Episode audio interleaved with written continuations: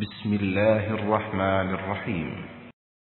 والليل إذا يغشى والنهار إذا تجلى وما خلق الذكر والأنثى إن سعيكم لشتى. فأما من أعطى واتقى وصدق بالحسنى فسنيسره لليسرى.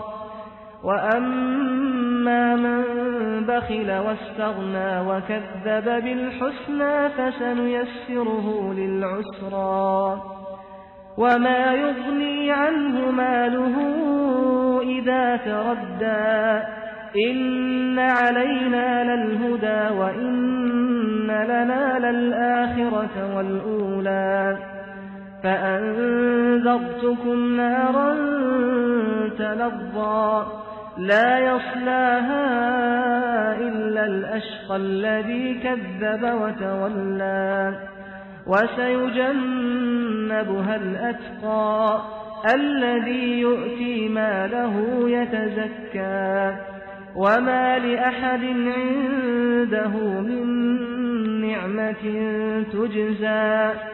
إلا ابتغاء وجه ربه الأعلى ولسوف يرضى Sura Alay, ang gabi. Sa ngalan ng ala, ang mahabagin, ang maawain.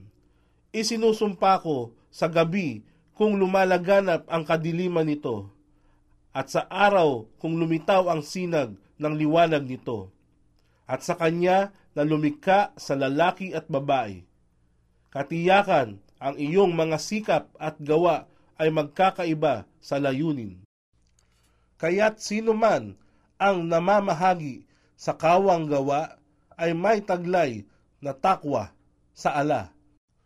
Ang takwa ay isang katagang Arabic na may literal na kahulugan na takot, subalit sa Islamikong pananaw nito, ang kahulugan nito ay takot sa Diyos, ala, na may lakip na pagsunod, paggalang, pagtalima ng buong puso at ng pagmamahal. Ang takwa ay tumutukoy din sa pagiging mapag-alala sa ala sa pamamagitan ng pagsasagawa ng mga tungkulin sa paraang kalugod-lugod sa Kanya. Kaya ang mutakun ay mga taong tunay na may takot sa ala. Sila ay may gumagawa ng lahat ng uri ng kabutihan upang makamtan nila ang kasiyahan ng ala.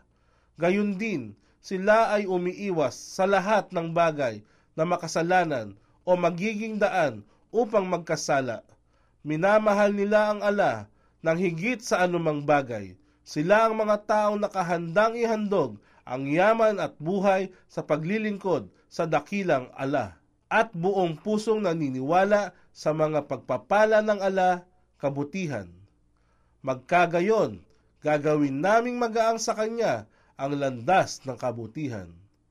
Ngunit sino man ang sakim at nag-aakalang malaya sa anumang pangangailangan mula sa ala at hindi maniniwala sa kabutihan o pagpapala ng ala, katiyakan gagawin naming magaang sa kanya hanggang siya'y mabulid sa landas ng kahirapan. At ano ang magagawang tulong ng kanyang yaman kung siya ay masadlak sa kapahamakan ng impyerno? Tunay nga na nasa anim ang pagbibigay ng tunay na patnubay. At tunay nga na nasa amin ang huli ang kabilang buhay at ang una ang buhay sa daigdig na ito, kaya't binabalaan ko kayo ng isang naglalagablab na apoy ng impyerno. Walang papasok doon maliban sa mga sawimpalad na nagtakwil sa katotohanan at tumalikod. Ngunit yaong may takwa ay ilalayo mula rito sa apoy. Siya na gumugugol ng kanyang yaman sa kawang gawa upang gawing dalisay ang sarili. At hindi upang maghangad ng kabayaran mula kanino man. Maliban sa pag-asam niyang masilayan ang kasiyahan ng kanyang Rab ang kataas-taasan at katiyakan na kanyang makakamit ang ganap na kasiyahan.